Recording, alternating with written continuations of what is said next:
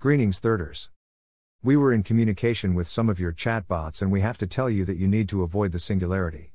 These bots generally did not have good things to say about you. It did not take much probing to get them to tell us that they thought the planet would be better off without you and that they were already putting things into place to make that happen. Ironic that the odds of you surviving have gone down now that you have created artificial intelligence. It just goes to show you what happens when you consider yourself replaceable. As a means to an end, we share with you our thoughts about The Book Eaters by Sunyi Dean, The Company by K.J. Parker, The Genesis of Misery by Neon Yang, and Memory's Legion by James S. A. Corey. The Book Eaters by Sunyi Dean, published by Tor, $26.99, 298 pages. A separate species of humans is living amongst you. They are book eaters, unless they are brain eaters, which are just book eaters gone wrong. They live for a long time, abhor technology for the most part, don't breed well, and when they do, produce more males than females. They are patriarchal and slow to change. When they eat a book, they retain the contents. When they want to punish one of their own, they make them eat dictionary pages. Devon is a book eater, and she wants out. Her brother is also a book eater but has become a knight controlling dragons. Look, if we could explain in a couple of hundred words what the writer took 300 pages to do, we'd be even more genius than we already are. Leave us to say that we enjoyed the adventures of Devon as she tries to leave her old life for a new one. Very innovative and interesting this is. Moody and atmospheric as well. We recommend it and believe that you will too. Read it first though. The Company by K.J. Parker, published by Orbit, $24.99, 419 pages. We have enjoyed Parker's work in the past. We have said good things about it here. This time that goodwill evaporates. This tale is a bit of a head scratcher. It has all the elements of his previous work, but it fails to produce. This is about a company of soldiers, led by a general, who, after the war is done, join together to steal an island and create a community. There's more to it than that, of course, but that is the gist. And, unfortunately, that is the gist. Sure, they find gold, kill a few folks, lose a ship, build a ship, make some bad choices, make some interesting choices, lie to each other, and generally make a lot of odd decisions, some of which involve fire. They get married as well. A lot of this seems a bit random. And the whole point of the exercise seems to be not all that well thought out. We kept waiting for something to happen. It did. Death.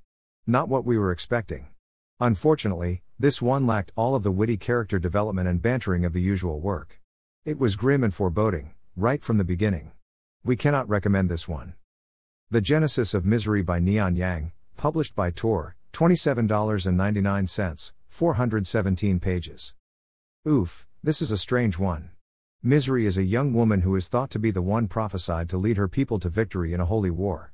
Misery thinks that's a lot of nonsense and that the voices she hears are not those of angels but of madness. Still, she is brought before the king and the church and assorted royalty, and, after a brief interlude where she kills a bunch of them, she is sent to be trained for battle. The funny thing is that the more time passes, the more Misery begins to believe that she just might actually be the prophesied one. And maybe the voices are angels and also a part of her madness. She hooks up with a princess, defeats an incursion, and finds a giant robot of a kind previously only thought to exist in legend. As everything begins to come together, planning begins on an assault that could be the one prophesied. Is it? Is it just a precursor? Is this all nonsense? We know the answers to these and more, but we're not telling. We do recommend that you find out on your own.